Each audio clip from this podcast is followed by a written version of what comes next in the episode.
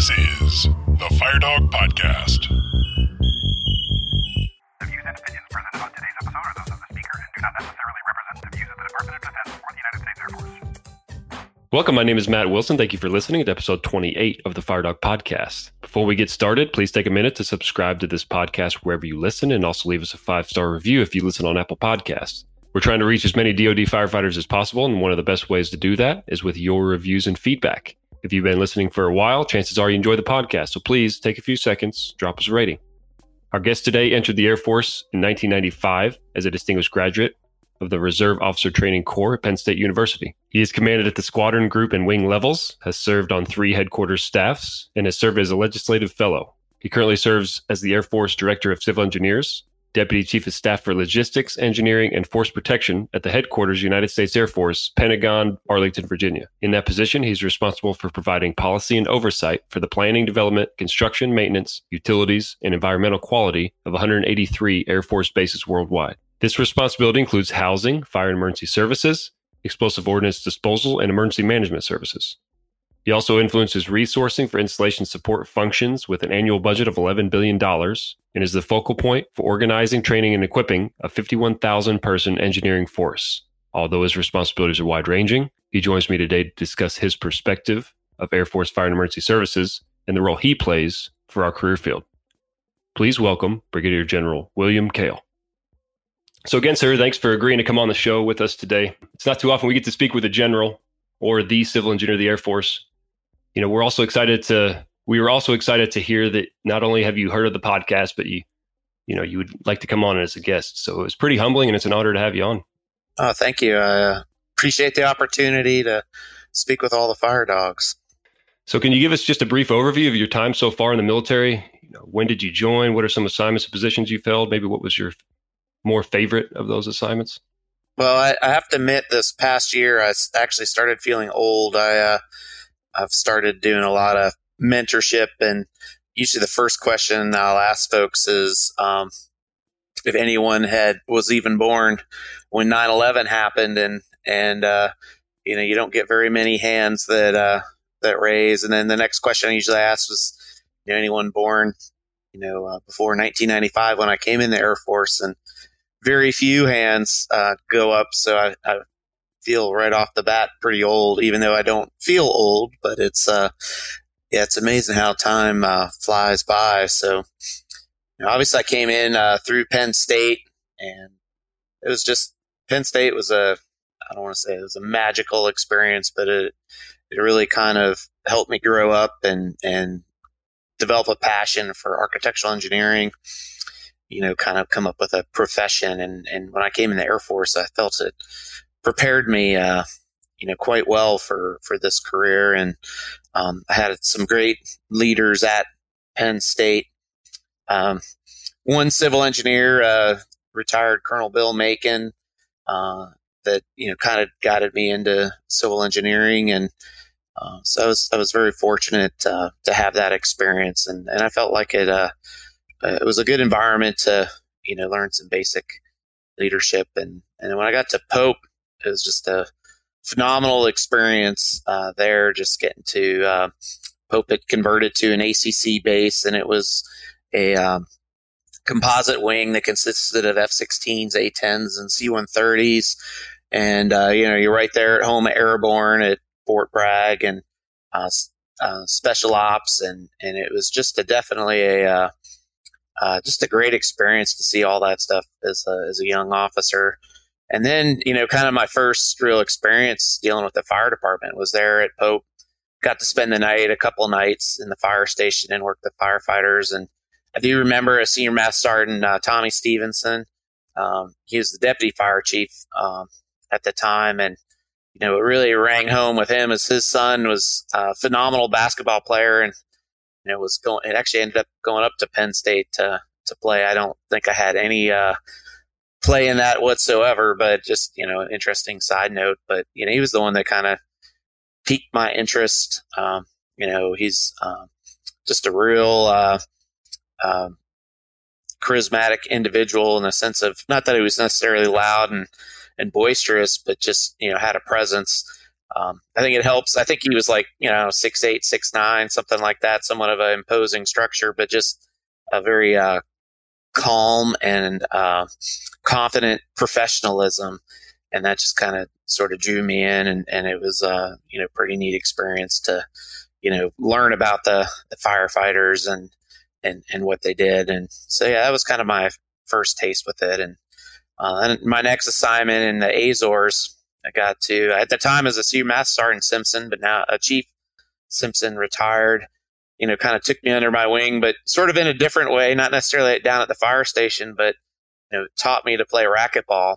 And and I thought I was a good racquetball player, and I learned out pretty quickly I was probably like a average or below average player. But tell you, after uh, playing with him for uh, over a year, I uh, upped my game quite quite a bit. But I did get to spend time in the fire department there and and and learn a lot of lot about it. So I definitely had some you know positive experiences early in my career, getting to see you know what what firefighters um, uh, do and and wear the gear and and and hang out with them and kind of learn their mission. And it was you know then from there I kind of sort of got away from uh, you know not necessarily real close to firefighters on the flight line and you know did grad school in Red Horse and uh, um, worked up the MAJCOM. So, I mean, I heard about fire issues, but from afar, um, got to do a legislative fellowship, work on Capitol Hill. Um, you know, probably about the farthest place from uh, Air Force flight line if, if, you think about it virtually. And then uh, it wasn't until I became a squadron commander that I got, you know, to become more intimate with the fire mission. And, and obviously, as the uh, squadron commander is uh, the fire marshal and you know gets to do that role. Um, but it definitely, um, I don't know. I took it uh, took it pretty uh, to heart, and and uh, I learned a lot when I was at Al Dhafra from a deployed um, fire department there. But uh, you know, I was only there for less than a year, so uh, where I really kind of stuck my teeth in it was at at Spangdahlem, and so I got to get you know obviously go to the fire marshal school at Goodfellow, and that was just a great experience for me. I couldn't I couldn't learn enough there. I mean, it just the school days weren't long enough, and and the exercises weren't hard enough, and definitely um, really enjoyed you know getting my hands on all the equipment and. One of the things at Spangdahlem, I know I, I was authorized to wear the badge, but I handed it to the uh, fire chief and, and said, I don't want to wear this until I've, you know, driven every truck, uh, spent a night with every shift and, and then kind of learned, um, you know the mission here and and you can give it to me when you you know think I've quote unquote really earned it and so it was kind of a neat experience. I mean I got to um, you know work with every uh, um, shift and, and and spend time in the firehouse. I, I really liked the Spangdahlem firehouses. It was kind of interesting. Yeah the main one uh, you know on the flight line with a three story pole that uh, uh, you know you get to ride down into the uh, the fire station, which at first first time doing it, pretty scary. But once you know what you're doing, it's it's not too bad. And then uh, uh, the uh, the other fire station, brand new station, hardly used on the other side of the flight line, but just just a phenomenal facility. And and and uh, actually, we ended up putting in like a training room there, and you know, put like a you know pretty large base map where you can do kind of tabletop exercises and that was pretty neat. And then, uh, you know, while I was there, I got to go down to see a lot of the um, firefighter uh, challenge uh, competitions at at uh, Spangdahlem. We had there's a German contingent there that was just you know insane about you know doing those uh, competitions, and and we had a really good team at, at Spangdahlem.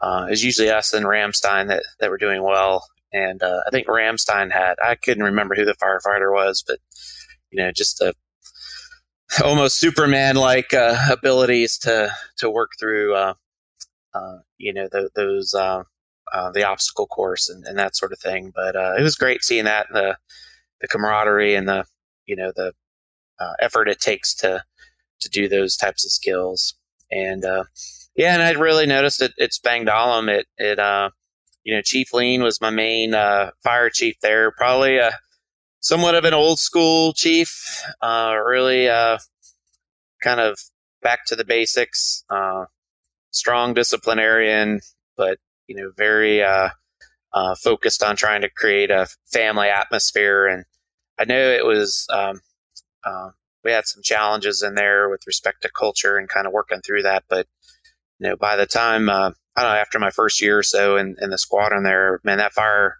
fire station was, was doing pretty awesome. And it, and it seemed like it was, um, pretty well oiled machine and the airmen enjoyed working in there and they ended up winning like the USAFE, uh, um, firefighting uh, flight of the year award. So that was pretty cool to uh, to see them, you know, kind of build up and and and get through that. And um, yeah, so th- those were kind of you know the things throughout my career where I really uh, noticed the firefighters. Obviously, when I uh, after squadron command get to do you know group and uh, then wing and uh, you know it it uh, Andrews uh, it was kind of neat to see um, um, I had Colonel Wilson and Colonel Mabbitt as the civil engineers that actually were the fire marshal, and I tried to make special care that you know, hey, they're the ones wearing the fire badge, and and uh, you know, I was just the group commander, but it, it uh, you know, they had a you know great leadership over that that fire department, and, and quite a challenging mission there with Air Force One and um, all the DV airlift, and and just a you know a surprisingly an older base with a lot of old facilities, so a lot of different uh, uh, firefighting challenges. We had an F-16 crash there that uh, you know they responded to pretty magnificently, and and it uh, uh, yeah it was amazing to see the partnership between the base and and uh, and the community and and handling that, and then going to wing. you know, I was in the UK at the 501st, and I don't even know how many fire stations I had. I think it was like five or six, something like that. So I had bases all over the place and 501st Alconbury, right? Yep. And so, you know, predominantly, uh, um, yeah, I don't, and actually I'm trying to think, I don't even think there, uh, was any military fighter fires. If I'm not civilian, yeah. And, uh, yeah, so that's quite a culture in of itself. You know, I loved, I, I would, uh, you know, I would, uh, on like Thanksgiving, I'd start at six in the morning and I would drive, you know, to all the fire stations. It, you know, it usually would take all day to, to hit them. And, and, uh, it was kind of funny. Most of them, you know, they're Brits. They don't celebrate Thanksgiving, but they got a kick out of Yank coming around on this special holiday to, you know, whatever kind of joke with them. But, uh, yeah, the second year I was there, a lot of them had turkey and stuff, uh, ready for me to, you know, uh, eat on my special day. But, uh, yeah, it was a pretty good experience, uh, there. And, so yeah, it's uh, um, definitely have had a, a lot of time in the fire departments and and getting to know firefighters. You know, still keep in touch with some of them today, and and uh, you know, I'm linked in with a bunch of them, so it's good to see them moving up.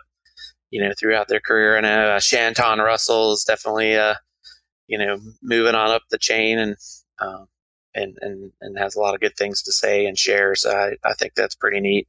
So it's nice to, to see folks uh, have success, uh, you know, throughout their career. So I'll stop there and let you, uh, I won't uh, monopolize sure. all the time. No, it's all good. It's all good. I was just, I'm curious on, you know, initially stepping into the fire marshal role. I know that uh, obviously officers very capable, you know, if, if they're even going to the course or even going to take command. But I wonder how, what's the feeling of taking over as a squadron commander and taking over as a fire marshal and having that responsibility, knowing that that you're responsible for the emergency service on an installation. You know that initial feeling, like, wow, do I know kind of what I'm getting myself into? Just wonder what your take is on that. Yeah, first for me, it was I won't say it was terrifying, but you know, pretty pretty close. I just uh, um, I had about a 10 year break from, you know, when I was a lieutenant to when I actually took command, you know, getting back into a normal civil engineer squadron. Um, but I, I mean, the good thing was, is, you know, during that 10 years, I had some pretty phenomenal mentors. Uh, and, and so I, you know, they're always talking through different issues and what ifs and you hear their stories and, you know, they're always pro- providing a little advice here or there. And, uh, uh, so surprisingly, I, I, you know, I was actually very well prepared.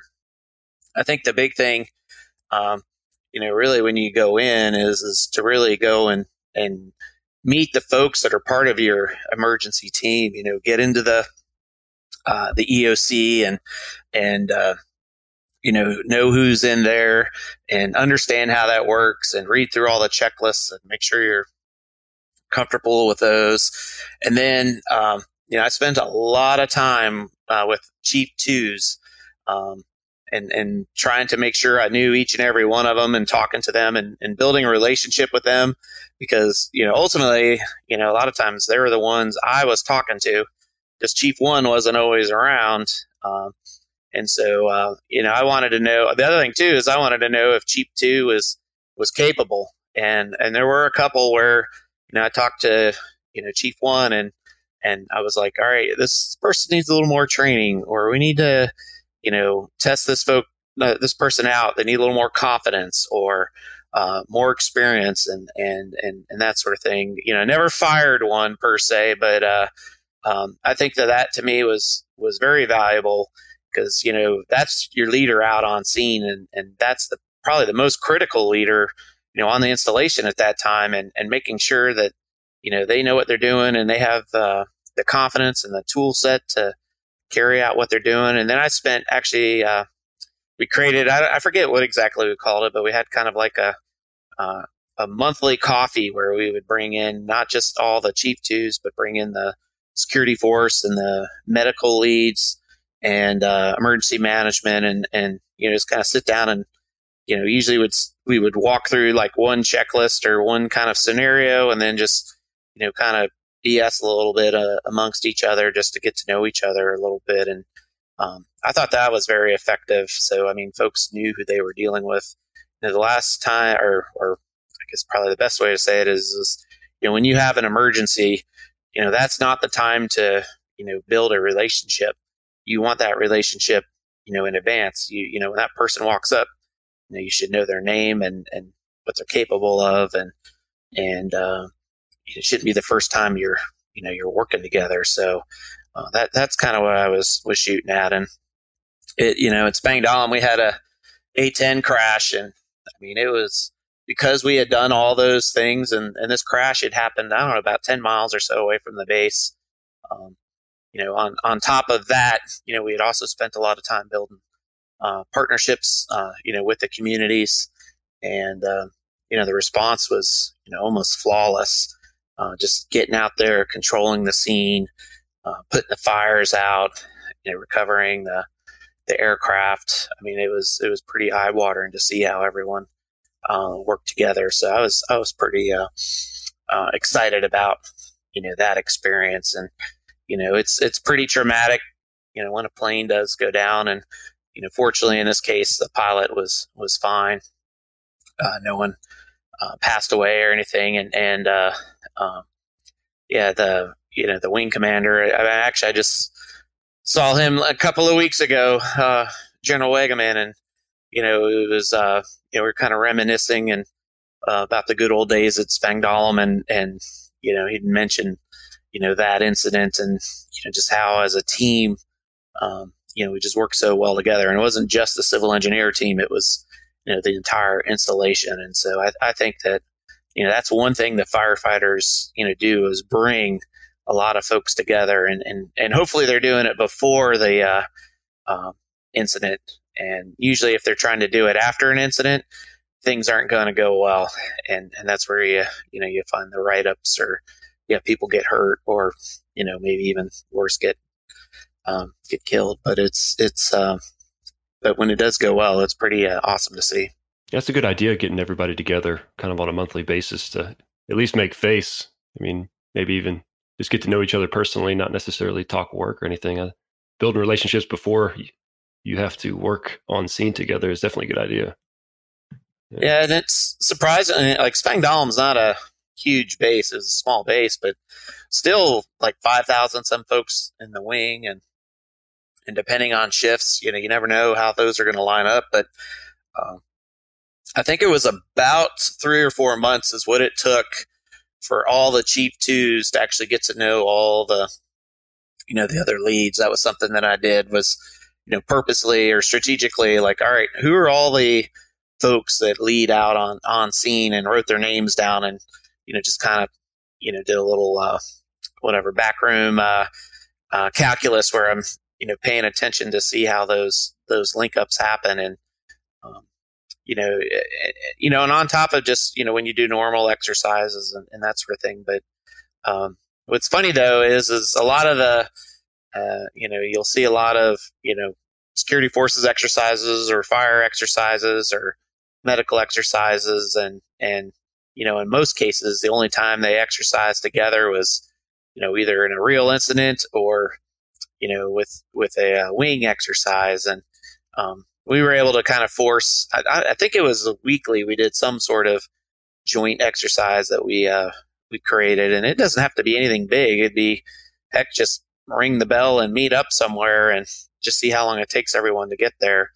Um, which you know especially if it's on a flight line it's sometimes uh, you know the firefighters most of them have uh, uh, flight line driver's license and know how to get around the airfield. But you know, sometimes the security forces and and, ex- and especially with your medical folks, uh, you never know, uh, you know how long that that might take. Uh, you know, you you know you would think you know, hey, all your ambulance drivers have flight line driver's license, but that's that's not the case unless you ask and make sure. Yeah, not all the time are they going to drive out to the the runway, so it's not too often they do that. Sir, uh, I got a, there was a couple more questions under one, but if it's okay with you, we'll move on to number two here. Yep. Most Air Force firefighters will clearly know or at least understand, you know, that you play a very large role, not only in the civil engineer community, but also in fire protection. However, I don't think most will know exactly what that role is. So I'm wondering if you can explain what your role is um, in Air Force fire protection and, you know, how we fit into the big picture. Yeah, absolutely. Uh, you know, so sitting in the Pentagon, the main reason for the Pentagon is to, you know, fight for uh, resources, um, you know, for our airmen. And, uh, you know, in order to fight for resources, you know, you need to kind of lay out different, you know, policies and strategies and have plans, um, uh, you know, that you can actually, uh, uh, you know, argue for or, or, or, build upon. And, you know, those, uh, that policy or those strategies usually come in the forms of AFIs or uh, you know different things like that, implementing implementation guidance. Um, so that's the AFI is probably the uh, you know sort of the first thing that firefighters will see that that we kind of you know build or, or, or do for them. But uh, you know you just look at any tool that you have in your hand there, and and you know one way or another, you know we're fighting for that up in the the Pentagon for you. And it's you know, I usually I, what I like to always do is, is I, I kind of like to start you know sort of big picture you know for um, uh, folks, and so they can kind of better understand you know from a a uh, uh, you know from a government perspective like you know what what all are, are, are we doing or how do we um, you know get these tools or this this equipment and you know, obviously, you know, you have the, the president and the Congress, and you know, there's well, there's two bodies in Congress, the House and the Senate, so 535 total members, 100 senators, 435 reps, and you know, the you know, the annual budget for the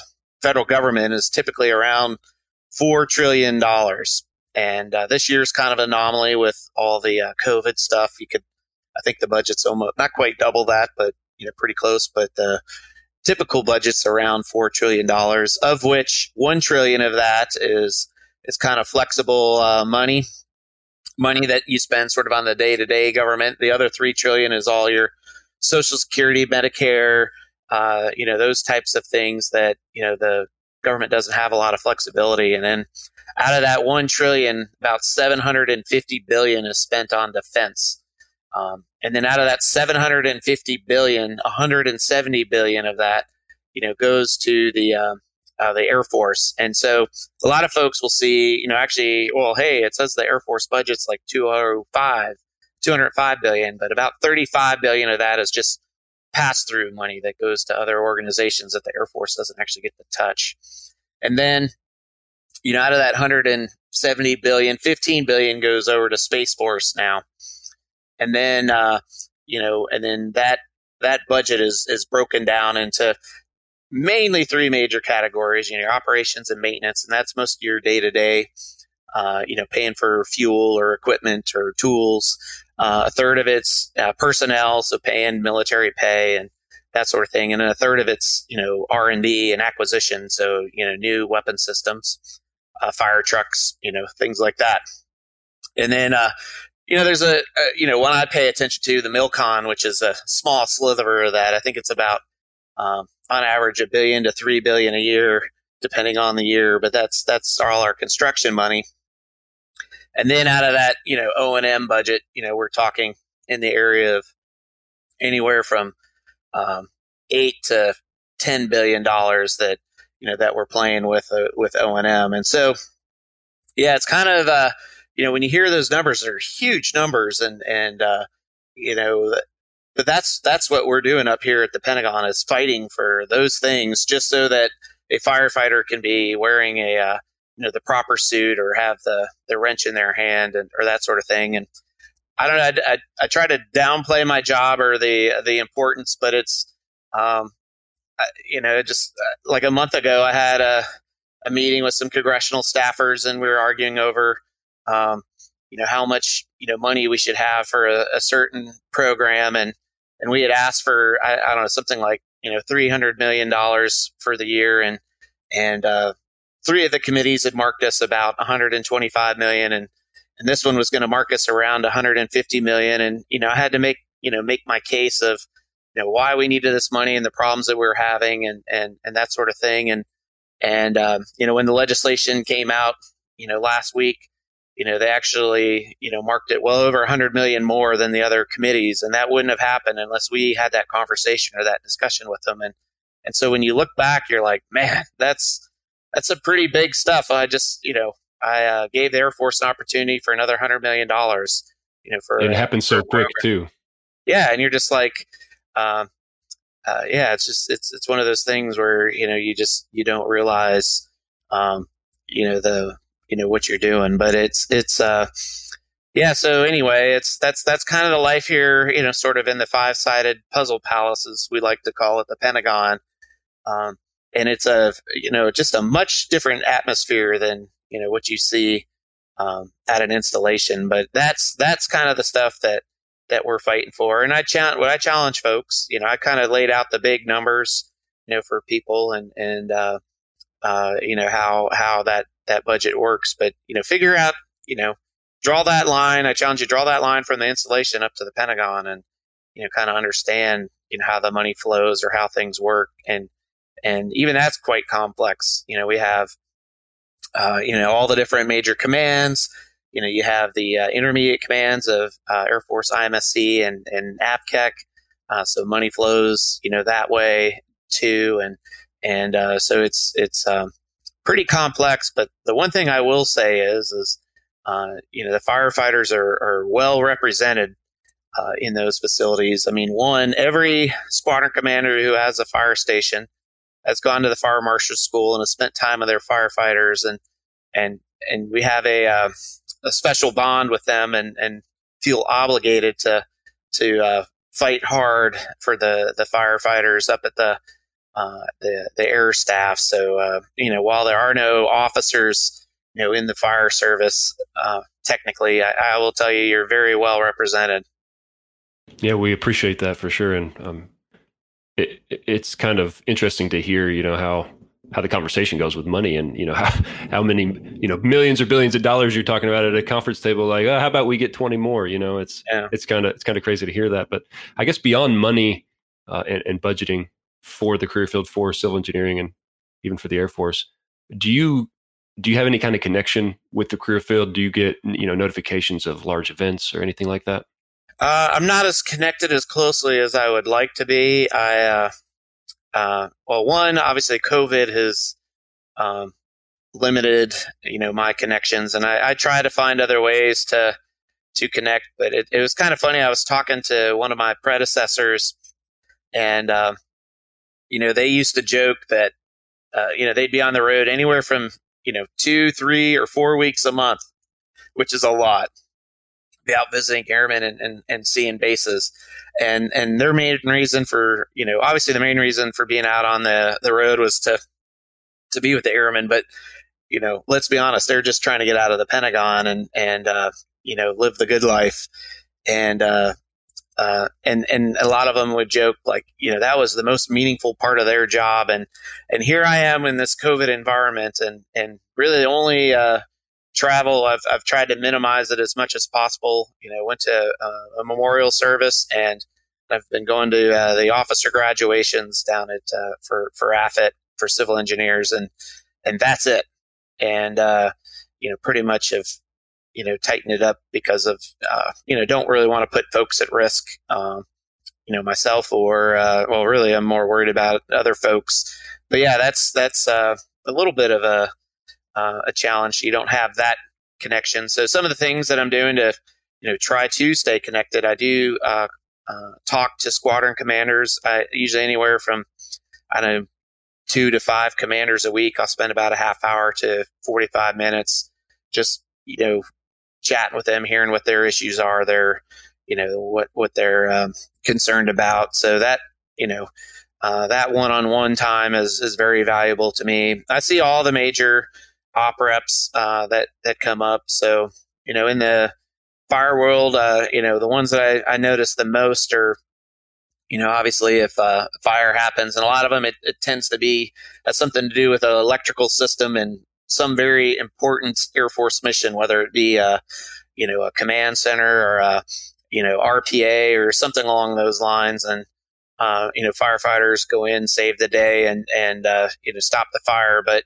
it just kind of highlights, usually what we find out is, is, uh, you know, either it's, you know, really old equipment or the facility is really old or the detection system didn't work properly, just, you know, just different things like that. So that's, you know, one thing that I, I kind of see. And, and, and obviously the other one, I see uh, all the um, uh, PFAS uh, releases. And that to me, if uh, it, it is, uh, uh, how would you say it? it? It, It's like the new asbestos or, or lead. It's very, very political.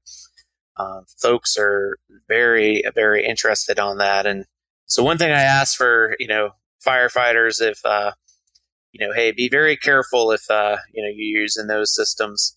Make sure if, uh, you know, you are using foam that you know can have a, a fire that you're, uh, uh, putting out or, uh, or if you're doing maintenance or something around that, make sure that, you know, if that foam happens to get out, that it, it's, it's contained and not going into storm drains or, or that sort of thing. And, and, um, you know, and all the tech services folks, you know, can't emphasize enough how important it is to, you know, do all the inspections and make sure, you know, systems are properly maintained and, and, and more importantly, people are trained and know how to uh, use systems uh, or at least make sure they know to, you know, report something when they, they see something wrong. And um, like to me, I, I, uh, I really tried to spend, you know, when I was down at the installation, really tried to spend a lot of time with the the tech services folks because they were kind of my eyes and ears around the installation. And um, I never ever in my mind had a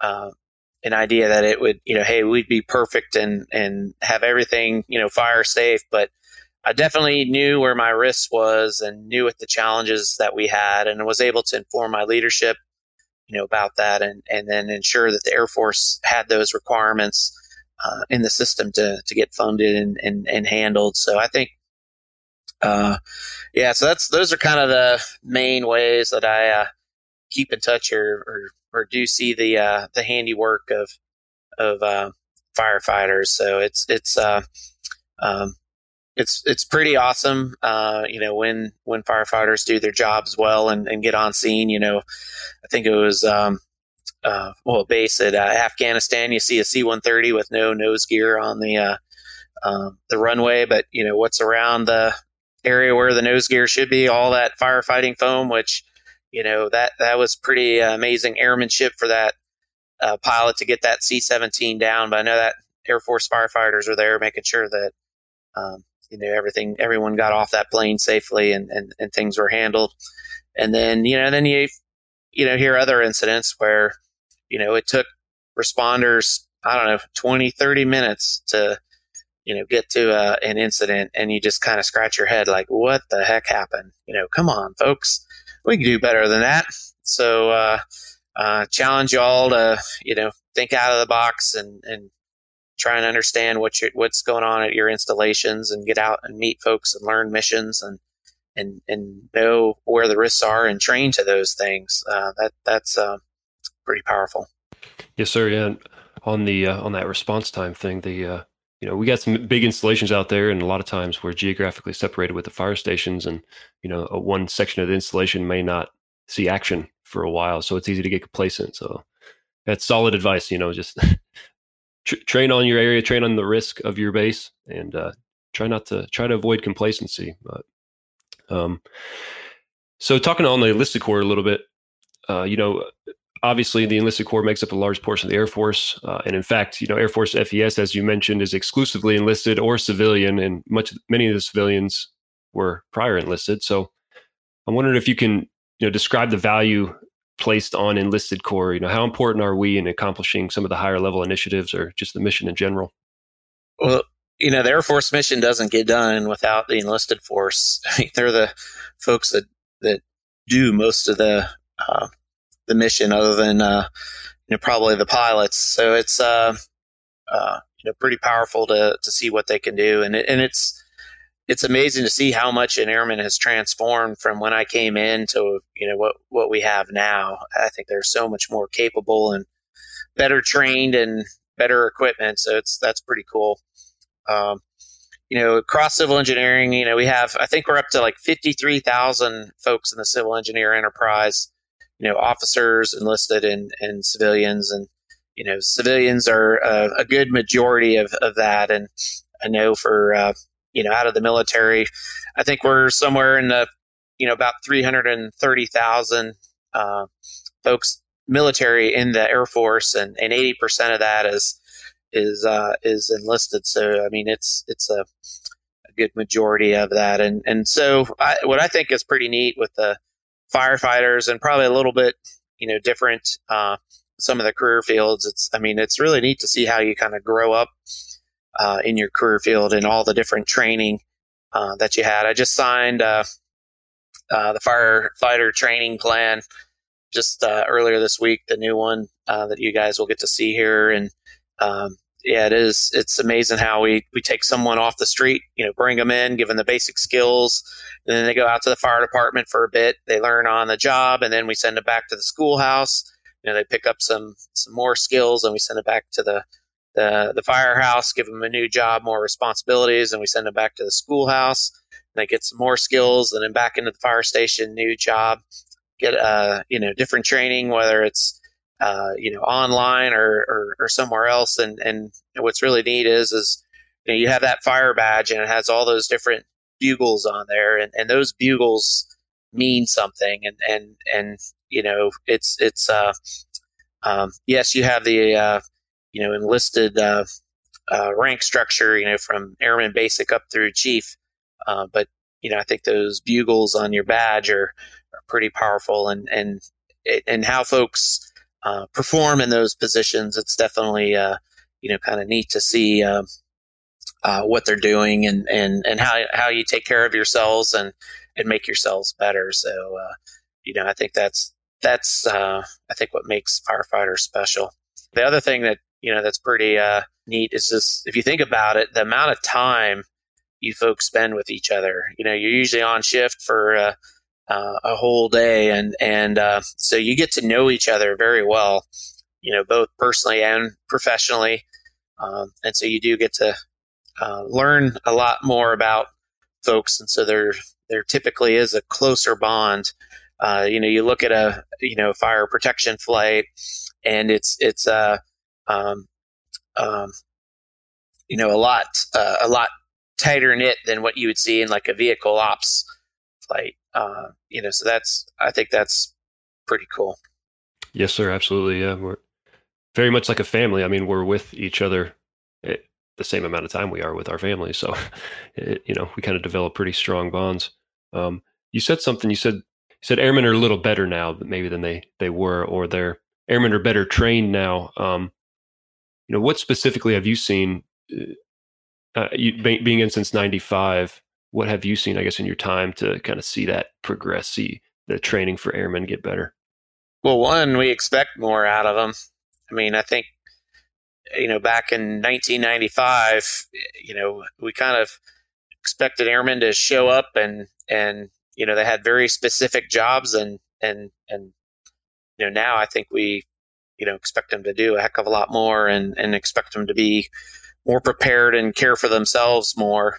Uh, I think airmen are, you know, a lot smarter and just, and, and I think a lot of it has to do is, is they're just better connected with the world and have more access to information. Now, you know, obviously that can be bad in some cases, you know, if you're, you know, looking at the wrong website or, you know, um, you know, just spend your time playing video games, uh, you know, maybe not so much, but, uh, um, the, the good airmen, I, I mean, it, yeah, they're definitely head and shoulders better than, um, you know, when I came in and, and, uh, yeah, that what I would say is, is for leaders, you know, you need to harness that and accept, you know, kind of the, uh, skills that they have and, and what they bring to the fight and, and, you know, utilize that and, and take advantage of it, get the most out of it.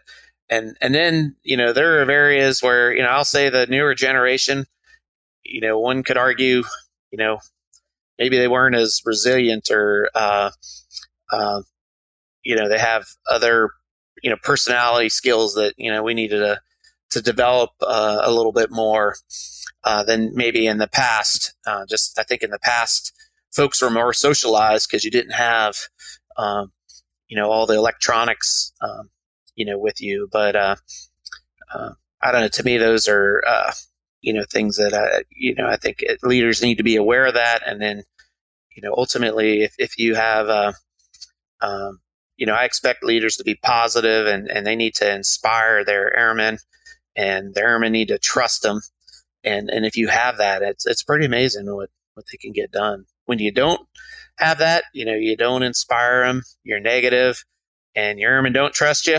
It's, it's pretty toxic. And yeah, you can blame the generational gaps, but, um, you know, what I would tell that leader to do is go look in the mirror and there's the problem, my friend.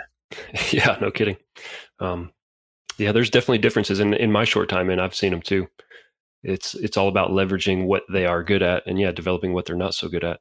Um, and I think I'm probably in that generation that, um, you know, missed out on some socializing. You know, I, I was connected to social media pretty early in my in my life. You know, sometime after high school, so I can I can identify with it and empathize with them a little bit. Uh, but uh, we we tend to focus on the things that might be wrong with them instead of trying to leverage what's good about them. Mm-hmm. And I have to say, just within the past five years, I would say that uh, they're pretty overall, they're pretty capable, pretty smart human beings, really. And it's, yeah, they, they have their quirks and maybe they don't socialize like we used to back in the day, but they certainly can bring a lot to the to the table. So, mm-hmm. um, so, talking a little bit about initiatives in the works, you know, I, am sure that you see a bunch of stuff come across your desk all the time, and uh, taskers, initiatives, kind of big picture stuff. I'm wondering, you know, of all of that, what what's out there on the horizon that would impact fire and emergency services in the Air Force?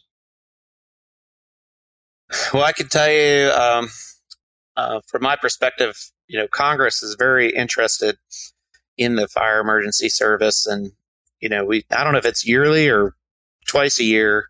You know, we send a report on status of our all of our uh, equipment and fire systems, and, and in particular, you know, fire trucks and and uh, uh, you know the quote unquote battle rattle, the you know all the breathing apparatus and, and, and those sorts of things that you have, and and so they do pay uh, a lot of attention to that. Uh, you know, I think uh, you know as far as the the battle rattle and and that sort of stuff. You know, we have a pretty good program of, um, you know, taking care of that. And, uh, and I know, um, we have a lot of different, uh, uh, things kind of coming down the pipe just to make sure that, you know, equipment is, is updated and, and, you know, you're getting stuff before it expires and, and that sort of thing. So, uh, but on the vehicle front, that's one thing where, you know, I have to do a better job fighting for it. You know, up at the Air Force, it's we are taking risk uh, in there. I mean, it's it's uh, it is pretty amazing how old some of these trucks are. But you know, that being said, I mean, those trucks are supposed to operate and last for for quite some time, but I will say in some cases there are some trucks that, uh, you know, I, I know we had. It seems like every every installation has one that spends more time in the shop than in the fire station. So, you know, those are the ones that we need to try and get rid of and bring bring new stuff into the into the fight. But I, would be actually uh, curious, and I don't know, uh, you know, maybe through your podcast, you know, hear from firefighters of you know what they think they need, and you know, hey, are we getting the stuff that um, that they need, and and if there's um, you know something else that they would rather see, um, you know, so yeah, maybe you guys can dedicate a show or whatever, you know, bring in some feedback and and and fire it to me, and and we'll see if we're kind of on target or or if we need to make some adjustments. Like to think, uh, in general, I think the we have a pretty good pulse of you know how stuff is is getting worked out there, but I'm always uh, uh, willing to receive feedback and, and hear what, what folks have to say. That's great. Yeah, we have a working group for equipment specifically. There's a lot of working groups out there, but Chief Morris, Chief Wagner developed a working group for that specific reason, which I'm sure you've uh, you've heard of. Uh, I'm wondering if you have any uh, hand in emergency medical service. We uh, it's a kind of a it's a it's a big topic for us in in fire protection. You know, we're always talking about it. We're wondering what's on the horizon. I know that uh, there's no real definitive answer, but you know, how often does that that topic come across your desk or in a conversation? Well, I can tell you, it, it fired me up as a squadron commander, and, and I will tell you, like, it got me so mad that I literally I called General Byers at the time, and I was like, "You got to do something different," because I was just honestly, I was sick of it at Al Dhafra. You know, I, I just remember the uh, medical group commander in a staff meeting just without even telling uh, uh us, just you know, just said, "Hey, uh, the fire fighters are going to handle all the nighttime uh, medical issues and, and they're going to dispatch our uh, ambulances and and uh, didn't even coordinate or say anything. That was like the first time I had heard it. She just you know flat out said it, and I was just like, wow. Uh, that obviously didn't happen, but uh, uh, you know it was kind of interesting to see you know how that you know mission was sort of getting pushed. And then when I went to Spangdahlem, and it was you know it was uh, the you know, we had the ambulance for the ambulance was for the flight line, and you know, if they weren't flying, they didn't want to operate the ambulance. But what was interesting is, is all the calls for ambulance usually happen when there was no flying, you know, because folks were out on the uh, the base, and uh, uh, so that was uh, challenging to to work through. But the one thing I thought was really cool though is there's a lot of capability off base. And in Germany, I don't know if you're familiar, they, I think it was ADAC or something like that. They literally had this like little helicopter that they could fly wherever and, you know, they could be there pretty quick if an incident's pretty serious. And, you know, that to me is pretty powerful. And then I, uh, you know, in the UK, uh, holy cow, like, um, I don't know, I just remember that video. I think it, uh, was, uh, gosh, I'm trying to remember the, the name of the, the rapper. Uh, uh, gosh, he, he's the one that wears the clocks around his neck. Um, and, and the song was like 911 as a joke. And you you know see the you know person laying in the street freezing and and uh, in the UK the ambulance service there was really challenged. And and I mean we had someone uh, you know had a heart attack and you'd call and, and they'd be like well we can have an ambulance there in about two maybe three hours. And you know you're just like all right well I guess we're driving this person into the hospital. And uh, so it was a very uh, uh, challenging uh, you know problem set. So what what I, I guess over time what I have learned is is you know there's a lot of you know depends where you're at the locality and the capabilities that you have and and that should play a role in uh, you know how you make that decision and and you have to be careful at the Air Force level to make a you know one size fits all policy because it's you know what you have at Tyndall you know might not necessarily make sense at you know whatever RAF Alconbury.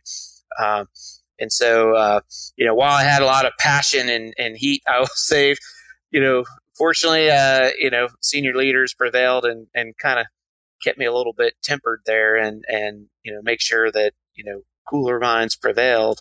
Uh, but it's, um, I think, you know, we do have some initiatives uh, going on, and it's something. I'll be honest. Since I've been in the seat here, I haven't had a whole lot of time to uh, to dive in on that. But it's uh, uh, I know there are um, we are looking at you know seeing hey should the ambulance mission be in fire emergency services uh, flight I think in an ideal world, if if we were properly resourced and and had all the the money that we needed, you know, that might make the the most sense. Um, but once again, it, it also kind of, you know, the medics, uh, you know, they have they have a I give them a lot of credit. They uh, they know this their statistics and they know, um, you know, what folks uh, need to do. And and I think the most important thing is is making sure folks at you know not just firefighters but everyone you know has the basic self aid buddy care and, and, and those sorts of things to make sure they're trained. And that actually is probably the most important thing. You know, when that person, you know, if a victim falls down, you know, when someone can, you know, jump onto the situation right away, that, that is, that is critical. And then usually, you know, within six to eight minutes, depending where, uh, you know, what's going on, then that firefighter is pulling in there with that next level of, of, of care and, and, you know, really taking care of business. And, uh, you know, the ambulance, you know, depending where you're on or where you're at, you know, we'll see how, you know, quickly that, uh, that comes. But that we're looking through that and, and trying to figure out what's the, uh, the right thing and, and what we can sustain. I mean, to me, the most important thing, you know, if, if we are going to, you know, move to this sort of thing, we need to be able to sustain the training. We need to be able to, you know, make sure that, um, uh, you know, what we're doing is, uh, uh, make sense for for what's going on. So, apologize, I don't have a uh, you know perfect answer for that, but uh, obviously you tell I'm quite passionate about it, and uh, definitely uh, uh, that is one of the things I'm going to try and make sure I get my hands on, and and and it will. I promise you, it will be better than when I first got here. Um, it's it's you know I've I've seen it throughout my career quite a bit, and it's it's uh probably one of the most important things that um, you know that we need to make sure we get right in the Air Force. Yeah, you make a great point. Uh, I appreciate you sharing your thoughts on it. Um, it and uh, you make a great point that right looks different at different places. So 182 fire departments across the Air Force enterprise, and you know maybe double, triple that for the Department of Defense. So it's it's a much more complicated issue you know, a lot of people might ask, you know, why do we not look the same as our municipal counterparts where they're running ambulance out of the fire stations? It's like, wait, this is a 182 department enterprise. You know, you can't you can't just say all the ambulances are going to go park in the fire stations because now you're talking about you know getting trucks and and getting even manpower in different positions and then of course you mentioned the training and all the money that's associated with that um, so yeah i think a lot of us or most of us understand it's a pretty complicated issue and uh, yeah, what's interesting too, you know, and, and it was something that my eyes were opened up about it at Joint Base Andrews. I went over to the Prince George's emergency call center, and it was this special building. I think it was Motorola. One of those high tech companies built it. It was, you know, supposed to be sort of a, a, a model for what they could do for for other places. And what was amazing to me, they got more calls in a half a day than we got in an entire year.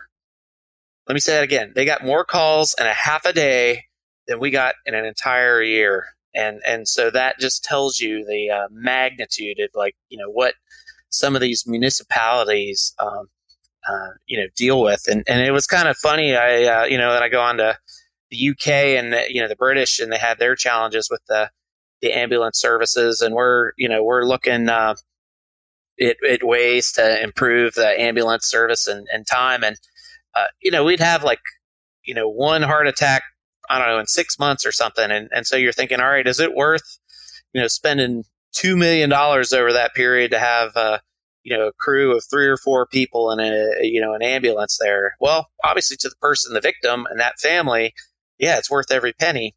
Uh, but, you know, you can't do that necessarily, uh, you have to be a little bit smarter uh, on those things. And so I definitely, uh, you know, I have learned, uh, I guess, through my career and with a lot of my passion, uh, you know, I've, as a leader, I have made mistakes and I've owned up to them. And, and, uh, you know, if, if I haven't gotten something right, I admit it and, and, uh, you know, do my best to, you know, kind of figure out or dive into that problem again. And, and I think it's important that we work with the medics and, um, and, you know, try and figure out, that solution. It should never ever be an us and them. And I know younger and earlier part of my career, and um, you know, I uh, uh, probably it was a little more adversarial.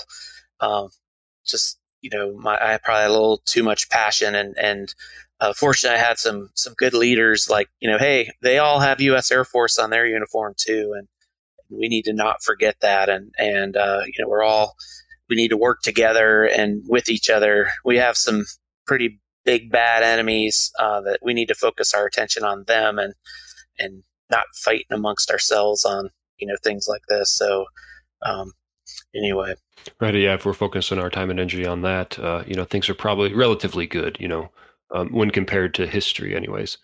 Um, and the the medical providers in the Air Force, they're not incapable, right? Uh, they're there's some pretty sharp folks out there and pretty sharp paramedics that I personally ran into throughout my career.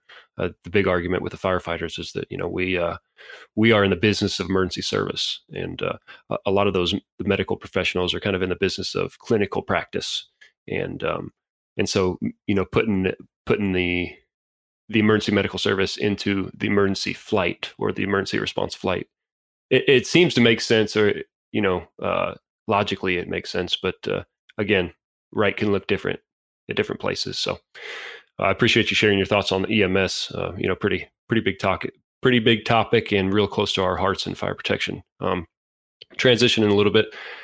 So you know, it's easy to get overwhelmed. You know, as a firefighter, as an airman, uh, civilian within the fire service, when thinking about everything that's going on all the time within the Air Force, CE, even the fire emergency services um, as a whole. So, what can we do? I guess, kind of at the floor level at the firefighter level to help move the needle a bit? You know, what are expectations for a firefighter, and uh, where and how should we be focusing our time and energy? Yeah, if you look at it, you know, sort of for uh, you know an individual uh, perspective, this is something you know I've always kind of said when I was a, a leader. You know, just look at your uh, your name tape there, and it says, you know, U period S period Air Force, and, and you look down that, and and you know, I would always say first look at that U. Make sure you're taking care of yourself. You know, are you taking care of yourself physically, keeping in shape, having a good diet? You know, um, are you getting to uh, taking care of uh, your your mind, uh, getting to you know learning uh, new things, learning stuff on the job? You know, I I, uh, I read at least one professional book a month. I read all sorts of uh, newspapers and and magazines, but uh, I try to take at least you know one course a year, um, you know, to to to better myself. But you know, what are you doing to you know expand your your mind? You know, what are you doing to uh, improve your spirituality? and are you you know you need to feel like you belong to something bigger uh, than just yourself or your family, and I think that that's um, you know pretty powerful. Whether you do that in a church or you know find other means uh, that's that's critical. And and how are you improving yourself socially? You know do you have a good friend network a family network? Those those things are good. And and uh, yeah a lot of folks if you look through those i mean those are the four resiliency pillars that we have but you know you need to take time every uh, week make sure you're kind of checking those things off making sure you're you're right. And then you look back down at your name tape and you look at that you and that us, that us, you know, and, and I look at us as the team that you're on. So most firefighters, it's your flight, your fire emergency service flight. You know, are you the first one in, the last one out? Are you, uh, you know, taking care of business? Are you, are you having a positive impact on your team? Does your uh, boss know where you're at, what you're doing? Uh, are you a good example, you know, for your other airmen? Uh, you know, when you walk outside of that fire station, are you uh, are you representing uh, firefighters well? You know, you wear that badge, you stick out. Um, you know, that to me, uh, that's pretty powerful, and and you know, you can you can really improve the image of firefighters, or you can give a you know create a pretty uh, pretty bad one. So, um, you know, what else are you know you know, are you the, the type of airman that other airmen like to come to to help solve problems, or or are you the airman that uh, you know other airmen want on their team? And those things are pretty pretty strong. Then you look down at that name tag again, and you see USA, and uh, uh, you know I, I think it's pretty awesome. You know, we all wear a uniform, even if you're a civilian firefighter, you still have a uniform, you have a badge on, you have that American flag most likely on your your uniform. You know, the military, it's uh, pretty powerful of you know what it takes to just get in the military. Most most Americans can't even be a part of it, whether it's you know physical reasons or or their age or whatnot, or they don't have the uh, uh, the desire or the willpower, um, you know, to get in. But um, remember why you're in the military. You know, we're we all take an oath. We take an oath to support and defend the Constitution of the United States. It's not to a person. It's not to a king. It's not to anyone else. And and I think it's it's important that we uh, take the time uh, and and uh, celebrate that. And you know, so when you have a promotion or some sort of ceremony, make sure there's a flag there. Make sure you actually do the oath. You know, you maybe every now and then get dressed up in your blues and you know highlight what's you know those those events, make sure they're kind of special. Know what you're supposed to do when you're around a flag. If a flag is being walked by you, you know, are supposed to salute it or not? You know, what if you're in uniform or not? Uh, you know, no, to me, I think those are, you know, pretty important things. And then the last thing, you know, just look at that name tape and says U.S. Air Force. And, uh, you know, never forget, you know, what an awesome team that you're on and the core values, integrity, service, excellence. And, uh, uh you know, those things I think, uh, you know, the integrity piece I think is, is, is, is pretty obvious. It's, it's especially important in the fire service when, you know, decisions you make could impact someone's life of how you, uh, uh, uh handle a situation. Uh, you know, the service, service before self. I mean, you guys are out there. Um, you're probably on a base or, or at work more than most of your fellow airmen, and you definitely sacrifice uh, a whole heck of a lot. Know that that is valued um, and inspire each other because of that service. Lift each other up as opposed to, you know, trying to knock each other down. You got high standards to be a firefighter. You know, you don't have to beat each other up if, uh, you know, you aren't meeting a standard. You know, lift each other up to get get above that standard. I think that's that's pretty powerful. And then excellence in all we do. A lot of folks struggle with that one. Um, especially when we're in a resource constrained environment. You know, we are doing a great job with what we got, and we are doing a, good, a, a great job because we're prioritizing things and making sure we're hitting the important things uh, first. And and uh, uh, can't crit- uh, you know uh, emphasize that enough that you know pay attention to you know what's truly important, and when you're working on something, you know do the best you can and and and that's what we ask. So I think if you kind of you know just keep looking down at that name tag, the U, U.S., USA, U.S. Air Force, uh, you can't go wrong with that. So uh, unfortunately, my time has come. If there's more questions or uh, uh whatnot, if, if we want to do this again, would love to. You know, maybe in a couple months we can link up if, if folks have uh, uh, other questions. You can you know, and, and I don't mind talking you know more hard stuff or more controversial types of things if uh, that's what the fire dogs want to hear. No, that's all good, sir.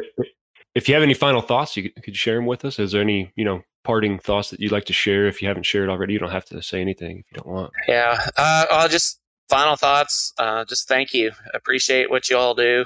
Uh, you guys inspire me here.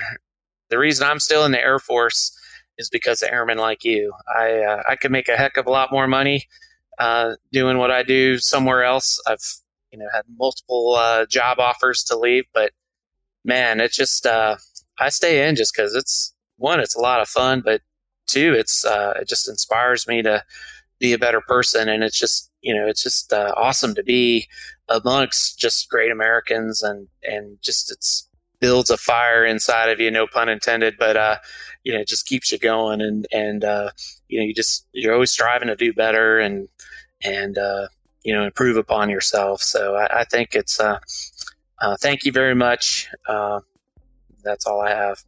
General K, it was a pleasure uh, having you on. I, I, really appreciate, you know, you accepting the, uh, the invitation to come on. And uh, thanks so much for sharing your thoughts and words of wisdom for us. All right. You have a great day out here.